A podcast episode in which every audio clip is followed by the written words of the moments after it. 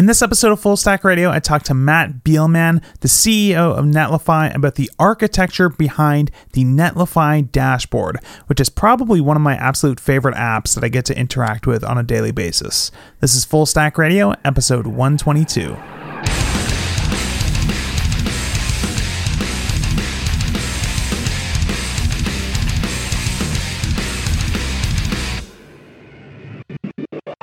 Hey everyone, welcome to another episode of the Full Stack Radio podcast. I'm your host, Adam Wathan, and today it's my pleasure to be speaking with Matt Biilmann, who is the CEO of Netlify. How's it going, Matt? Good. Thanks for having me. Yeah, I'm really excited to talk to you actually because um, Netlify is sort of my go to uh, kind of example application when I want to just kind of see what I feel what I feel like um, how good an app can actually feel to use on the internet. And I know like your core product at Netlify is creating an incredible sort of hosting and deployment experience for people building all sorts of uh, modern websites. But I think something that I haven't seen anyone um, talk about, at least in detail, is sort of the Netlify dashboard and web app itself, because it's it's it's truly an, an amazing experience. It's probably my favorite um, app that I interact with on a daily basis. So, um, if it's uh, all good with you, I thought it would be really interesting to sort of do a deep dive into sort of how it all works and how you guys have made it um, as excellent of an experience as it is. Absolutely, and thank you so much for the for the kind words. That's uh, that's that's really encouraging to hear, um, especially from for the team that's actually put in a lot a lot of that work of of building out the the UI and the application. Yeah, absolutely. So I guess maybe the best place to start, um, as far as I have been told by the people at Netlify that I spoke to when sort of trying to arrange this conversation, you were the one who initially broke ground on like the the dashboard sort of web app application. Am I right in thinking that? Yes, uh, yes, that's that's true. So Netlify originally started out as a bootstrap company with, with uh, me and Chris, uh, my my co-founder, uh, building the, the initial version from from scratch. So um, so the very the very very first early predecessor was uh, was BitBalloon, which was like a, um, a simpler tool in the same space, right? For for deploying front end, it didn't have the CI/CD component and so on, right? Uh, and originally, when when when I bootstrapped that, it's it's started out as like a Sinatra application and then merged into a, a Rails application, and and and back then the the UI was actually built um, in in sort of the traditional Rails approach, where where where the UI was part of the application and so on, right? And and I felt that really, like I sort of kept kept running into the constraints of that. So when we started Netlify, um, the Rails application became a pure API for just uh, doing the CRUD operations, and the and the UI got separated at first into a, into a, a Angular application um, that was deployed with Netlify, right? So at that point, we we started really bootstrapping Netlify to build Netlify. Yeah. Um, and this was back in the Angular one days, right? Mm-hmm. So the mm-hmm. so the very first uh, the very first iteration of of, of Netlify ran with um, an Angular front end running on Netlify, talking to to to a Rails API. Uh, and one of the fun, like one, one of the fun quirks of Netlify is that because we have the immutable deploy history and so on, I, I can actually still go back and and, and, and log into the really old Angular version with uh, with like Bootstrap based UI and, and an Angular front end, and it will still actually work for the basics since we've kept API compatibility since since then. But then after we raised our our first raise of our first uh, round of funding and started building the the the team, um, we started the the plans to re-architect from from Angular to React. Um, that was also at the time when when Angular sort of committed suicide by by launching a, yeah, version Angular two stuff, yeah, that you couldn't actually use at the time, but that was completely API different. It had nothing to do with Angular one, and left Angular one in a weird state, and so on. And um, so so so we decided to to to move to to React, and that was sort of the time when I when I went in and did the initial sort of architectural work on like how did we then want to build that React application? Because obviously React is not as as opinionated as um, as Angular one was back in the time, or as some other frameworks are, are today, right? Like um, especially in the early days, it, it was sort of more of like this is a component layer for for for your views essentially, right? It gives you a virtual DOM and so on, and there's some good idea around the flux architecture and so on, but there's nothing really really prescribed around how should really build it so so I spent quite a while architectonically looking into like how how how can we how can we build this in the in in, in the best way and and for our app we we sort of settled on an on an approach with um, that's based on redux um, uh, of course react react router uh, was the was the tool we used at the time and, and and then react for the for the views and started out like um, with a pretty clear separation, like always trying to separate the this idea of separating containers from pure presentational components. That was something we started like being being pretty strict about initially. Um, so the idea here is that that if you can take the actual UI and turn it into to pure components that doesn't depend on any like on any connection to a state manager or anything like that, right? Like pure components that just take some props and then do their thing. Mm-hmm. Then then it becomes much easier to sort of isolate those and work on them in, in isolation. And in the beginning we just did it by sort of isolating it ourselves. Later on we we uh, one of our developers introduced Storybook and and today we're we really like fairly religious users of, of Storybook. We, we even have a public Storybook. So, so if you're curious about all the Netlify components, you can go to storybook.netlify.com and you'll actually see the full the full set of components for our front end. Right? That's awesome.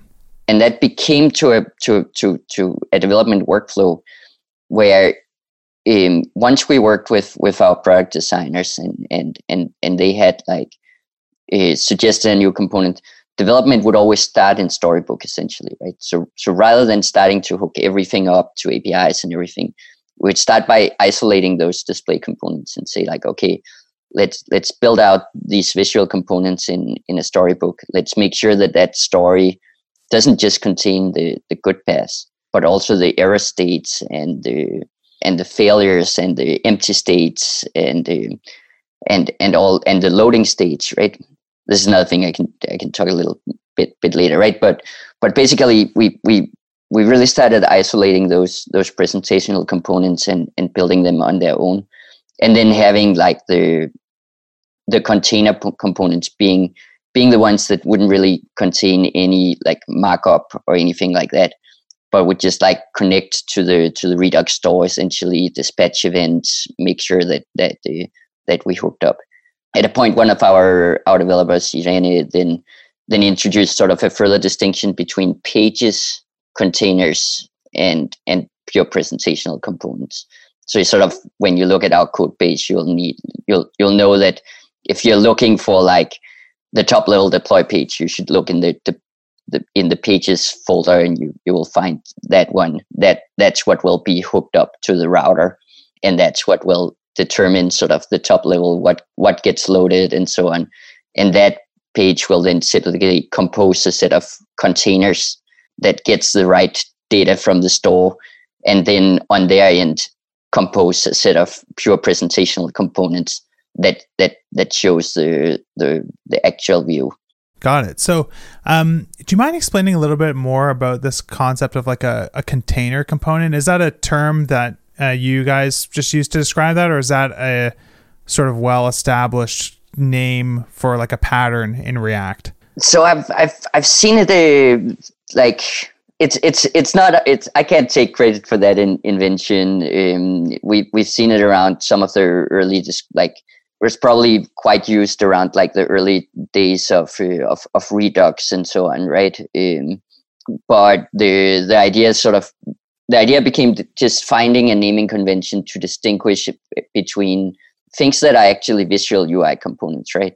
Um, and then and then really saying like the visual UI should just be a, a, a tree that from the top sort of takes some props and and and renders a, a, version of the UI, right? And if you change any of those props, you will re-render with the virtual DOM. Mm-hmm. And that's sort of all just pure, like not connected to APIs or async operations or anything like that. Um, so if you keep that part of the, the the tree like never connected to the redux store never never using like react context and stuff like that then it becomes very easy to reason about and it becomes very easy to iterate on that ui part in, in isolation in something yeah. like storybook right? It becomes very easy to feed it a set of props and see how does it behave how does it look like right? And then there's another part of the app that's really the the state management part of the app right? That's sort of like if you if you imagine the app as just a, a, a an abstract state tree right? Like where you talk to an api you get some data you keep it in in, in memory you send some update you you mark somewhere that something is loading you get back data and so on right? Like that's sort of the whole operations of your application right? Like that's the stuff that's actually doing things that's mm-hmm. loading things from our apis that's telling the api that a new site should be created and so on right and and our goal with the separation from containers and and components was to keep that whole part of the application that actually um, that that's that's about doing things and loading things and managing state completely separate from the part of the UI that's like the actual like how does things look like, right? So something I guess like would maybe be helpful to help people sort of understand how you use this approach and you know if if at any point we're sort of like mixing up timelines or something or things have changed in different ways please point it out to me. But I, maybe it'd be interesting to talk about just like an example of a simple piece of the netlify um, ui and talk about what sort of pieces are there. So i think like a, an obvious place to start for for me anyways is just like that main uh, sites list page that you land on after you log into your Netlify account. Um, so this is like a piece of the app that, of course, it has to get this list of sites from somewhere, and then it has to display this list. And then I'm guessing probably each row in this list is maybe a separate component as well. So is there like a container for every presentational component, or does a container just wrap up sort of maybe a group of presentational components? How how did what what would this piece of the app sort of look like using this um, approach to separating you know sort of the stateful components from just like the pure presentational components. Yeah. So um, so one of the fun things is that if if you go to storybook.netlify.com there will be a, a story that's called sites. And that story has an index which is the the the index right? So under that you'll find all of the presentational stuff right? That doesn't depend on on on our api or anything like that. And you'll see that there's like an initial state called loading, which is when we're showing that index and, and we don't have any data yet. This is part of like this is part of an important pattern, right? Of always trying to get some element that that looks visually like what you're going to see once once things load in front of the user, right? Because it gives that feeling of, of responsiveness, right? Like something something something showed up. It's also one of the things that that in my mind, like th- this is this is one of the things that you can do much better when you when you don't try to do something like an isomorphic app or something like that right? Because by by just getting an application shell into the browser from a cdn really fast and then getting these kind of loading components in front of the user you you get like a very instant experience right? And then you'll see that there's different stories like a story for with one site how how does this index page look like with several sites and so on right and that's just an example of, of feeding different um, different props down to down to these this presentational component that then has a tree. Now on the data loading side of things, we'll have a, a, a sort of master component that we call a page. So we'll have like in, in our pages directory, we'll have a sites page. And that that page, if if like now I'm here looking at the code for that, it's sort of it, it doesn't have any HTML as such, right? Like it just um, sets up a connection to the Redux store and then it loads a sites container and also uh, in a, a, small detail that you'll only see the first time you log into Netlify, which is some onboarding slides that will show up on that screen the first time you come in, right? Now that sites container, that's that's a container component that actually knows where should it like how how should it get data for for the sites right? So so the container is is the one that will um, dispatch a, a load site action in the redux store right? And it will it, it will also um, keep track sort of on whether the sites have been loaded yet, um, whether like it will keep track of the pagination, um, it'll make sure that there's a current account selected and so on, right?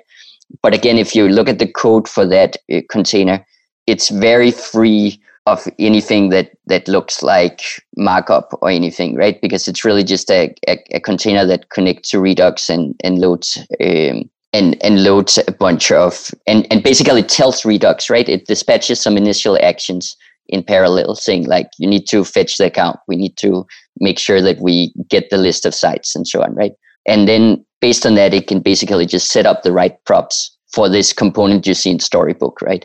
And that component knows like, okay, the prop loading is set, so I should just be showing like the the placeholder, or the prop loading is no longer set, but we have an error message. So I should be showing an error because we failed to load from the API, or we actually managed to fetch, fetch a list of sites, and and now you can show them, right? And then since we, yeah, and then since those actions, right, like those actions is what will dispatch an API call, um, talk to our API, and then get back a list of sites, and then put them into the Redux store but that also means that if you've already like gone to that site dashboard and then gone into a site, that site has already been loaded into the Redux store, right? So when you go to that actual site, we don't need to load the basic site information again, right? Like it's already present in the Redux yeah. store under the site ID.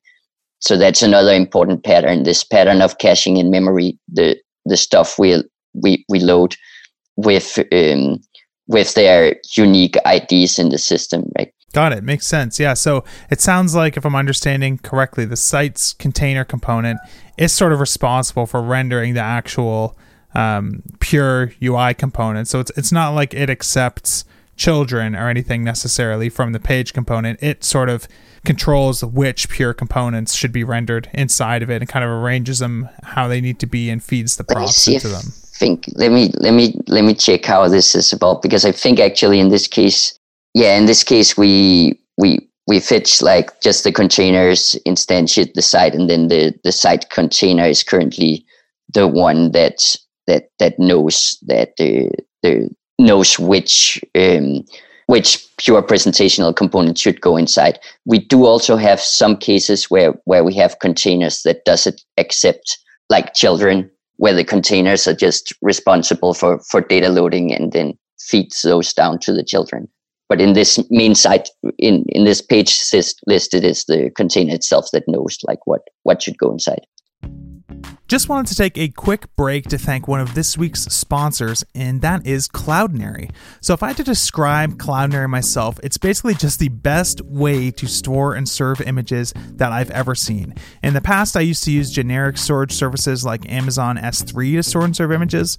uh, but after switching to Cloudinary, I genuinely cannot believe I ever did this stuff any other way. Uh, so, here's one example of how Cloudinary has made my life easier. Uh, so, you probably know that typically images are the heaviest resource your users have to download when they visit your site, right? Usually way more than your JavaScript or CSS. So in the past, I would spend a lot of time tweaking settings and tools like ImageAlpha and ImageOptim to try and optimize my image files so they weren't as large.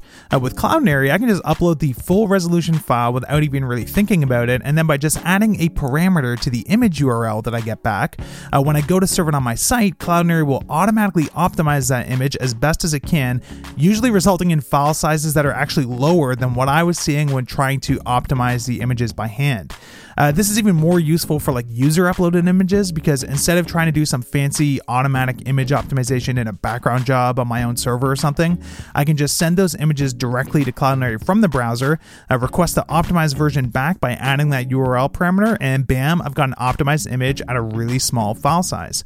Uh, so there's an enormous amount of other cool stuff that you can do through the URL based API. That's really just scratching the surface, but you can do stuff like request images at different sizes so you can serve smaller images mobile devices so you're not wasting bandwidth. Uh, you can crop images to different dimensions. You can crop images using face detection, so just crop to the faces in an image. Uh, you can automatically add watermarks or text overlays or tons of different effects and stuff like that. It's a seriously impressive service. So Cloudinary has an amazing free plan where you can store 300,000 images and videos. Yeah, did I mention you can do all this crazy stuff not just with with images, but also with videos too. Uh, you get 10 gigabytes of storage and 20 gigabytes of monthly bandwidth on this free plan. Uh, so if you're not already using them, definitely head over to cloudinary.com and check it out. It really is one of my absolute favorite services that I use on my own projects. Thanks a ton to Cloudinary for sponsoring this episode. Back to the show. So you talked about uh, you mentioned like Redux a few times here. It sounds like that's sort of the core statefulness of um, the Netlify application. I think um, that would be a really interesting thing to get into because I know Redux doesn't really doesn't really prescribe a lot in terms of how you should be storing data, what sort of data you should be storing, what data you should be storing flattened versus like nested, and how you should be referencing related data, you know, whether you should be storing UI state, like whether this navigation dropdown is open or not, you know, in Redux or in local component state. So I think, you know, that's the sort of thing that I think teams end up having to figure out for themselves. So I'd be interested in learning more about how you have set up that sort of stuff with uh, the Netlify app, what decisions you made, if there's any decisions you regret or things that you learned that you would maybe do differently or, or have changed over time. So, what does like the general shape of the Redux store look like for the Netlify uh, dashboard? Yeah, so in general, like th- this was something I, I initially uh, spent spent a lot of time on figuring out, like how do how did we want to do that, right? And and uh, some of it has has has changed has evolved over time of course right? But but the core of it is still is is still fairly similar right? One one of the early questions here was like what what did we want to do with um, with UI state versus the actual application states? And that's for sure been been something that that we that we went back and forth on on on trying to figure out like what's the what's the best approach there, right? And and I would say like in general in our app, um, this also plays into the to the storybook part of it, right? Like in in general, we try to to to keep local UI state in in the state of the presentational components, and and the state that goes in the Redux store is essentially the state that's related to to fetching data from somewhere, right? So so it's the main user object, it's the site lists, um, and uh, it's the it's it's anything that's that's actually related to external data and to the to the app data and not and not the UI UI state in so general. your Redux store almost feels like a database for the front end app, basically. Yeah, yeah, it it basically does. Um, that that's a that's a good way to to think about it a lot of this data comes from from our main REST APIs. Some comes from other APIs like GitHub's API or GitLab's API or a few serverless functions we use. For anything that came from from our API, like one, one of the things that just can be a little painful with with Redux is that like inherently you do get quite a bit of ceremony around like setting up actions and and reducers and so on, right? And and there's limits to how much you can take that ceremony away without also getting away from the core simplicity of it right? So so we we built some um, we built some core uh, abstractions around loading data from our api that also sort of has a, an opinion on how to store that data in in in the in the redux store just so so developers don't have to take that decision every single time. Um, so we have like we have sort of a, a higher order function called um, resource actions. Um, again, our API is a REST API, right? So you might have a resource in the REST terminology called sites, right? And you can sort of out of the box figure out that that okay, um, sites will have a list action. It will have like a like a show a, action, a show action. Yeah. It will have an update action. It will have a delete action, and it will have a create action. Um, so we can sort of like create a set of actions and reducers that that responds to all of those standard actions um, of a resource.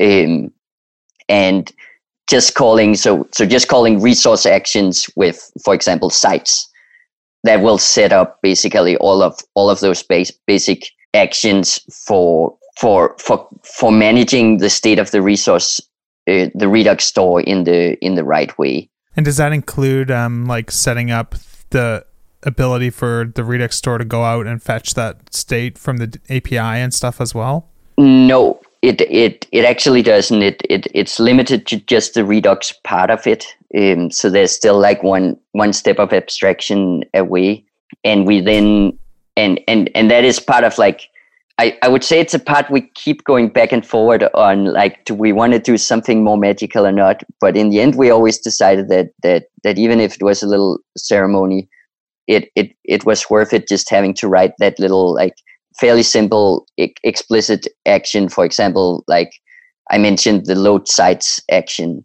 That's like i mean again the whole action is like seven lines of code right? So it's not it's it's it's not complex code because there are these abstractions right? But but someone does have to write it. It is a little ceremony but but it is does does give some control right? And um, this will basically take those pre-generated actions and um, and trigger at first a request action that will update like so once we've defined this, this these resource actions we'll now have a, a space in our redux store called sites. Um, and that space will follow a certain convention where we have a list of uh, we have an entity mapping basically that has like an id to an object id to an object id to an object. And then we have a list that have um, a list of the current ids that we have and the pagination. So we sort of separate like the actual objects we've loaded into the redux store from the concept of a of a view into those objects in the form of a list. And that list view will also be able to say is this list currently fetching right? Because that that's one of the states we need to be able to show in the ui right? Like we're actually doing some work on unloading the list or refetching the list right?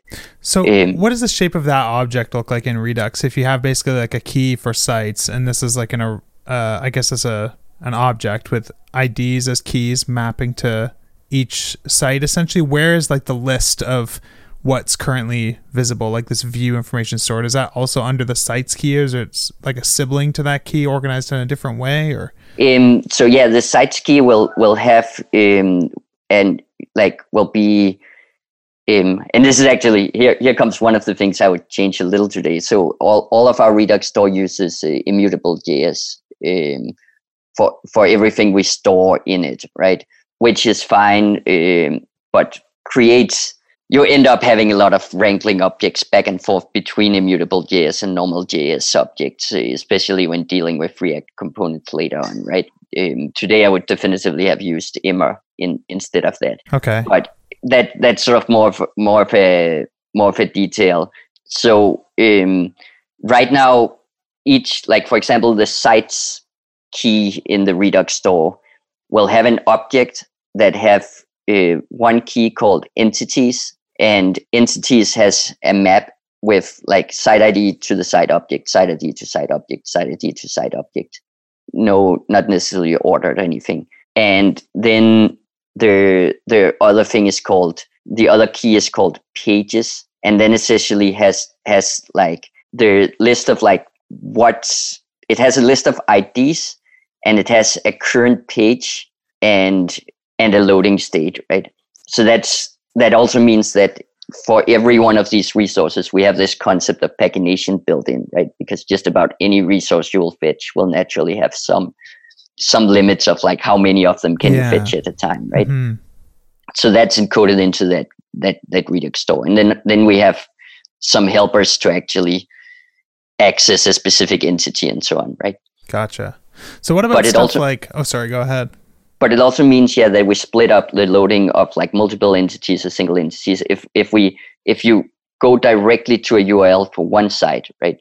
Like then we'll call the show action for that site. We'll fetch that site and it'll go into the entity map, but we won't be adding like a, a pages list, right? That one is not there. Gotcha. So what about things like related resources where you have like a site which um, you know, at least naively has many deploys. Do you have like a separate key that's at a top level in the Redux store for storing deploys that's sort of stored as like basically like an identity map so you can take maybe a list of IDs of all the deploys for this site and then look them up there, or do you nest those directly under um, like a deploys key in the sites? We we try to avoid nesting in the in the Redux store and instead look up. Um, so we'll have a list of deploys that that that lives under a site ID, mm-hmm. and try to avoid having like a, a like we don't want each site to have a nested list of deploys inside it right? Because then you start getting into to a lot more state management right? A lot of it i, I think it like in general a lot of complexity in in in single page application is really about like is fundamentally about managing state right? So basically anything you can do to make it easier to reason about the state will tend to reduce the amount of weird state related bugs you end up introducing right? And that's that that's i mean that's why i'm a big fan of immutable even if by now immutable js like the library is is not the one i would recommend. I would recommend Immer right? But it's why i'm a big fan of keeping this kind of global state immutable.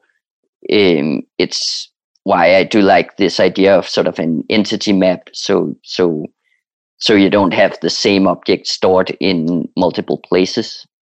It, like one object should sort of be stored in in in one place, and ideally, it's also why I, why I really like separating like the UI state from the the sort of real application state to again just make it make it easier to reason about and the UI state you can test on its own with without depending on any any kind of of, of AI.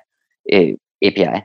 Yeah, that makes sense. So I think one of the other questions I have um, related to the Redux stuff, which I think is a, a complex topic, so I think it's something that you've probably made some interesting decisions about, is how you handle um, when to reuse data versus when to fetch it fresh. So you you you mentioned that like when you load this your first sort of homepage once you log into Netlify and it kind of loads all your sites in. Those all get pulled into the Redux store and they're there now. And if I click on one of those sites, well, now the name of the site and some other metadata related to it's already stored, so we don't waste time fetching it again. Um, but at some point, you have to check to see if a new site has been added from you know another browser or my, a session on my laptop when i'm working on my imac or something um, so what sort of challenges have you faced there and trying to kind of keep things fast while still not showing people stale data and stuff like that? What's sort of your approach been for that? Yeah, it's it's complex as you said, right? Like and and it's about it's about trade-offs. Um, sometimes sometimes you can live with things like going back to a site overview and, and the site overview is there, but you do um, you you pull in the background.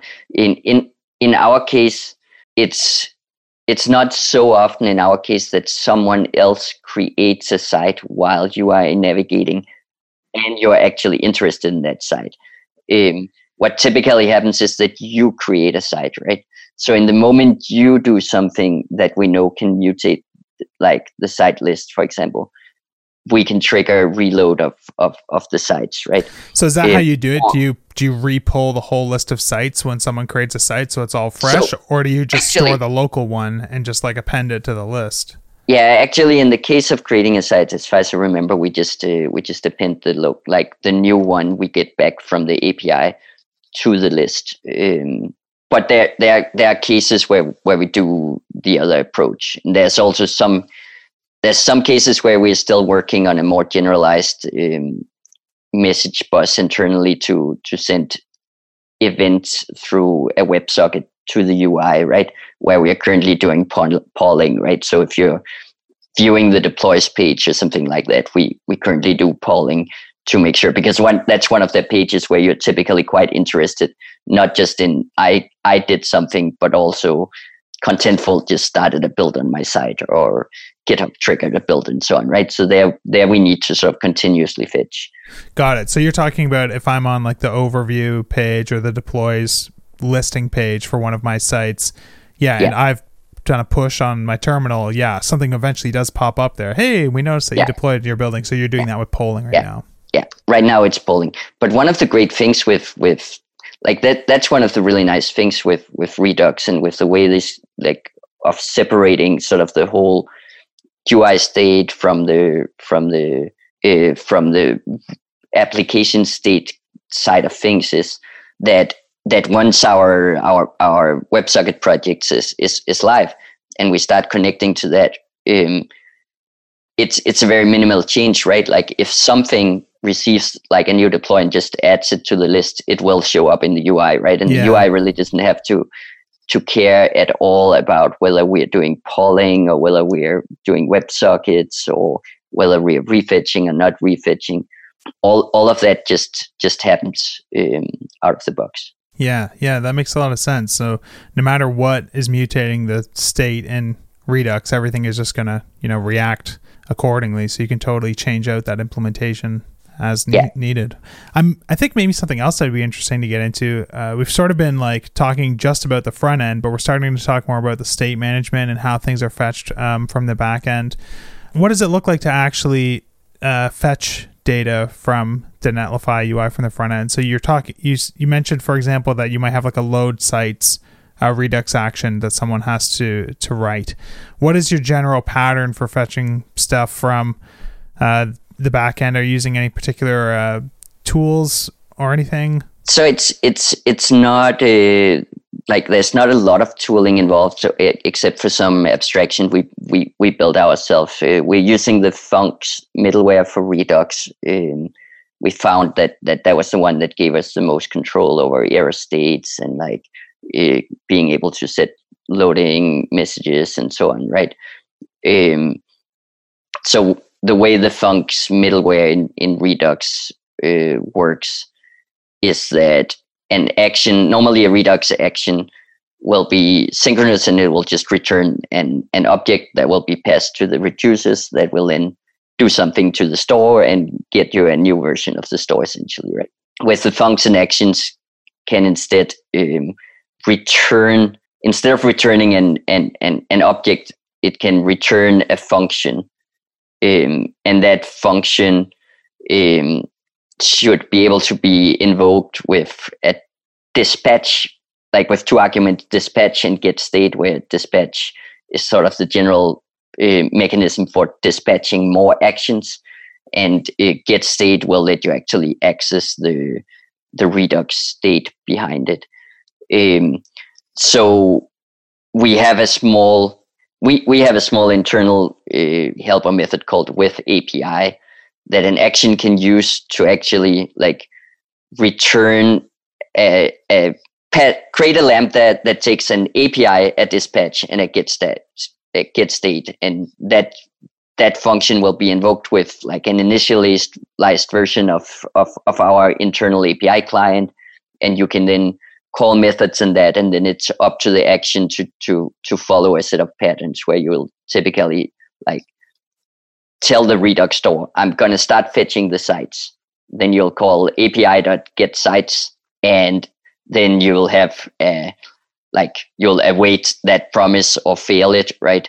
And if the promise goes through and you get a list of sites you'll dispatch the i got the sites action and the Redux store will update with those. And if you instead get an exception and the API failed, you'll dispatch and oops, the sites failed action, and the Redux store will will in a like convention based manner be updated to say that that there was an error fetching this right, and then then the UI can flow from that. Um, the API client is it itself is um, is is is very is is very straightforward. Like it's not a lot of code. It's a, a small um, it's it's a small wrapper on top of like the the fetch API in the browser that just takes care of sort of the the error handling and um, pagination and um, and and like the the core the core abstraction of, of on top of fetch is maybe like 70 lines of code or something like that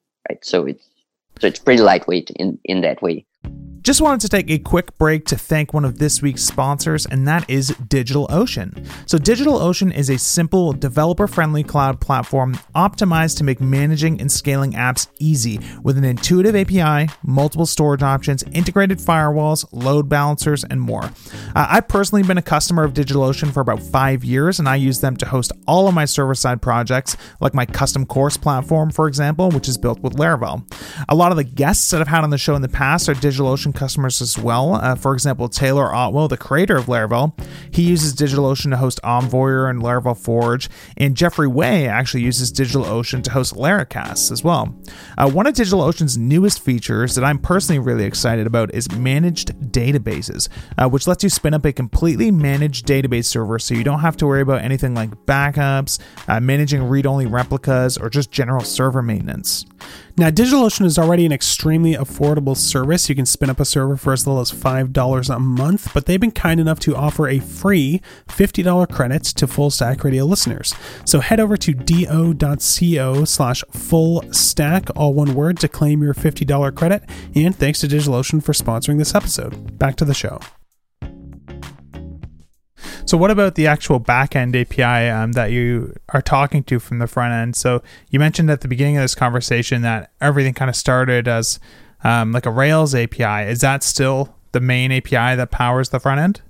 So the main the main API is still a Rails API, yeah, a fairly traditional REST API, um, doing typically doing a lot of CRUD actions, right? Like you create a site, you list a list of sites, you get a list of deploys, you update a site with a new name and so on, right? So so that's that's typical like it's a really typical Rails API in that way. Then then there are parts that are chipped into individual microservices, right? Like the analytics API endpoint is an individual microservice in in, in Go. Um, there's some parts that are uh, built with Netlify functions. So um, when you verify a domain name, for example, that's that's a Lambda function deployed with Netlify that will do a bunch of, of, of lookups to make sure to see if the DNS records have been set right or and if we can provision a certificate or not, right? Um, when you talk to when you go and provision a new site, um, the front end will will like let's say you link a new site from GitHub then the front end will talk directly to GitHub's APIs from from from the browser, right? Um, without going through our infrastructure. So so the front end actually ends up talking to quite a few different APIs. And in general, we we've we've created similar wrappers for them, right? So so when you're using these different APIs from the actions layer, the patterns you'll use is very, very similar to when you're using our API. Got it. Is the API that powers the front end app the same API that is available for people to use publicly for their own yeah. projects integrate with Netlify? Cool. Yeah, so that's one of the sort of guarantees you get from that, right? Like anything we can do in the front end app, you you you, you can, can, do in your API client as well. Very cool. Um, are you doing anything in the Rails API um, to try and like limit the number of requests and stuff that you have to make. For example, like I know like the JSON API spec has a bunch of stuff for being able to include nested resources and stuff like that. Have you had to do much stuff there to avoid having to make, you know, seven or eight API requests to get the data you need for a page? No, it's actually interesting that that we've done very very little of that and and generally like generally have fairly uniform representations of objects rather than having the client be able to ask, oh, I want all this nested stuff and so on, right? And there's trade-offs to the two approaches, right? Um, one one approach will will let you get like deeply nested relational objects in one in one request, but there's a pretty big risk that that request gets very slow and very hard to cache, right? So in general, we've more taken an approach of of saying um, that it's better to ask for for smaller pieces of of individual information and and do a little more of the stitching on the client side. But on the other hand, like it it it gives the it gives the UI the the opportunity to display uh, something the moment it gets some of the data, right? Which again can again it's all trade-offs right? But but done right i think it's part of what makes our ui feel more responsive right? That that we look into like do do these requests in parallel and when like even if the main account object is still loading, if you've gotten a list of sites already, just start displaying them, right?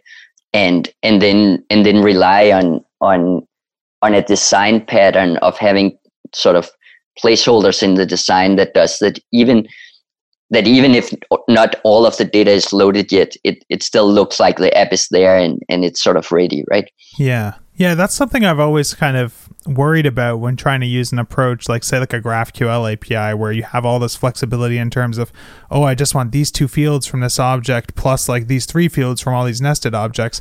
It feels like it would become very hard to reuse that information across yeah. pages without doing a lot of work on the client to actually start to like fill in the gaps in some pre-existing structure where you want to store yeah. all that stuff. And i don't know if some of the existing tooling tries to make that easier and stuff but that's something that i've always thought seemed like it could make things worse in some ways than just yeah, taking a traditional I, approach.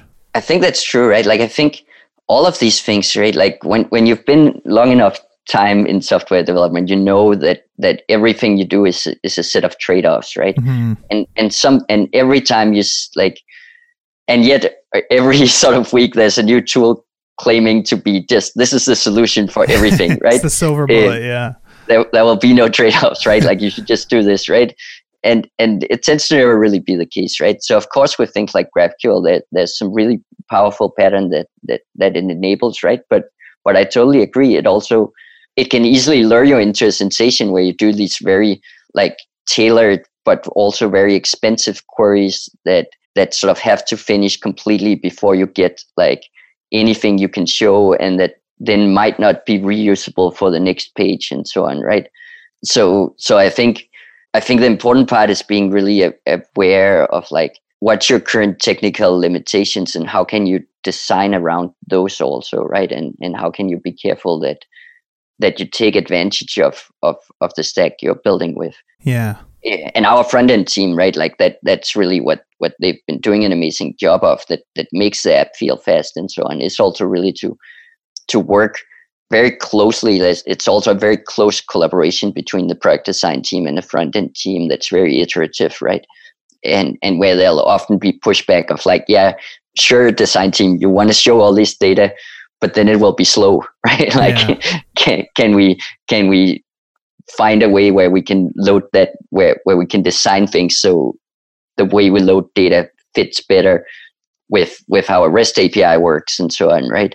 Yeah. Um, and can we find places like um, like we were just talking about building a new billing screen and so on, right? And talking about like should we make an API endpoint that returns all of this data together, or is it okay to return like your subscriptions or your accounts like different, even if like showing the subscriptions requires the account information?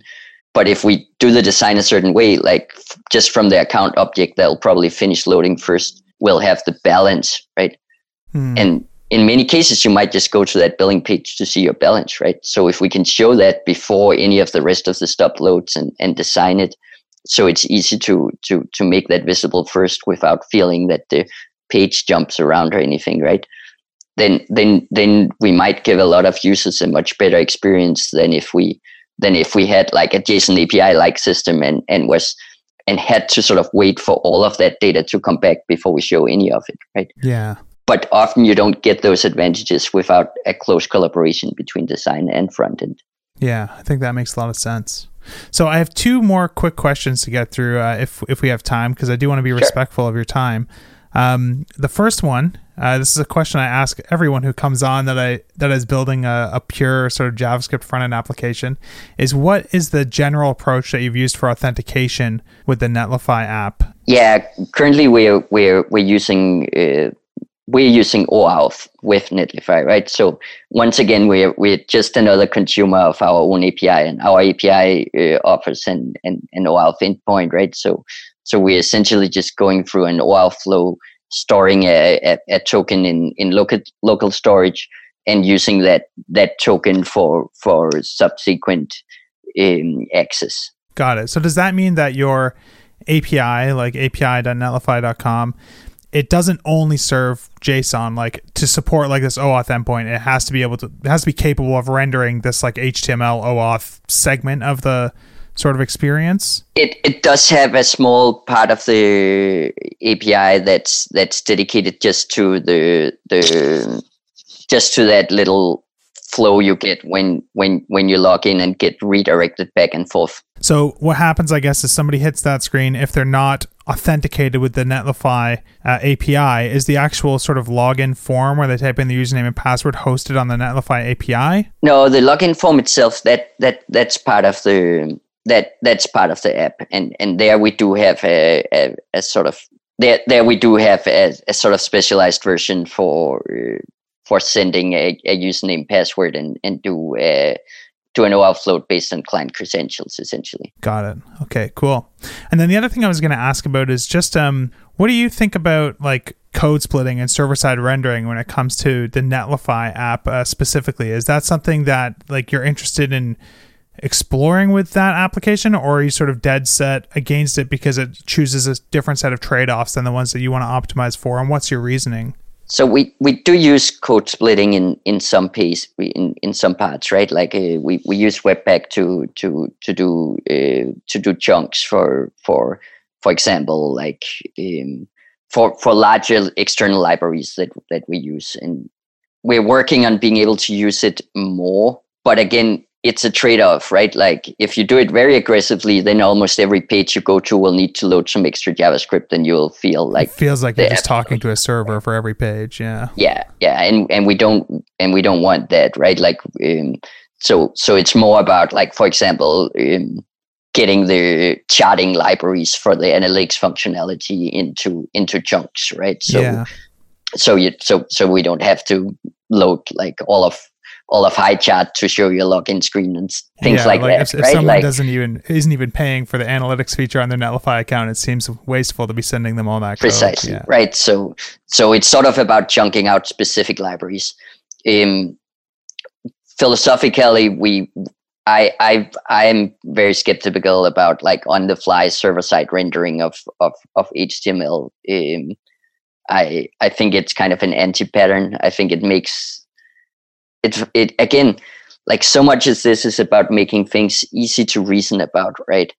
And sometimes fetching html and sometimes fetching data and so on that inherently makes things harder to reason about when you're working in the app. It makes it impossible to it makes it harder to to trust a tool like storybook because like are you seeing the stories like client side rendered or server side rendered or could there be differences? Like uh, um, what what can you access from the DOM what can't you like it's it's to me that's an it's an anti pattern and it also typically means that you can't use a, a, a, a cdn for the actual like pure front end part anymore right? Like you have to go all the way to some origin server which globally makes makes everything really slow right? Mm-hmm. now you still have to do that for for for the for the data in and uh, I'm always thinking of, of of ways to get around that. but even if we think like more long term, if we want ways to get around that, um, the more we can have like individual requests to pieces of data, the easier it is also to to imagine being able to start caching those data responses and have a fairly high cacheability of them, right? Um, whereas again, the more we, we we take big chunks of data and maybe even merge them with with with with our presentation layer, the harder it becomes to think about even ways to to cache those layers on the edge, right? So so from our long term, like where's the architecture gonna go? We tend to believe a lot in like in in in in either in either or, right? Like in either having like a statically built HTML pre-rendered sent directly from a CDN, everything is ready there, um, or having like a client in the browser that talks to endpoints that gives back data, and and and then um, and then does the, the the presentation of that data in in the browser. Got it. Awesome. So yeah, I, I, I don't want to take up any more of your time. We've gone a little bit over time here, so I think maybe it's a good time to start wrapping up. But um, is there anything uh, that you wanted to briefly mention that you're particularly excited about that you're working on at Netlify, or anything that you that you'd like the audience to know about? Him. I mean, we're we're really excited about the the how how the launch of our new analytics service have have been received uh, and how that's being picked up. So so we also have a, a a lot of cool things coming on on that front. So stay tuned for that. And then we're really excited for for the next Jamstack conference in in San Francisco in October. Very cool. What's the best way for people to sort of keep up with you and uh, the sorts of things that you're working on at Netlify? Um, we have a newsletter you can you can s- sign up to. Um, if you go to our website or visit our blog, or, um, our Twitter is is very active, and uh, I'm Biilmann on Twitter. If you if you want to see what I'm retweeting. awesome. Well, thank you so much for uh, taking the time to talk with me. I learned a lot about how you've uh, kind of put together this app at Netlify, and I'm excited to dig into it more and continue enjoying using the product. Awesome. Uh, thank you so much. And let me just stress that while I did the initial architecture, now we have a whole team that's been doing most of all the amazing work you you you actually interact with.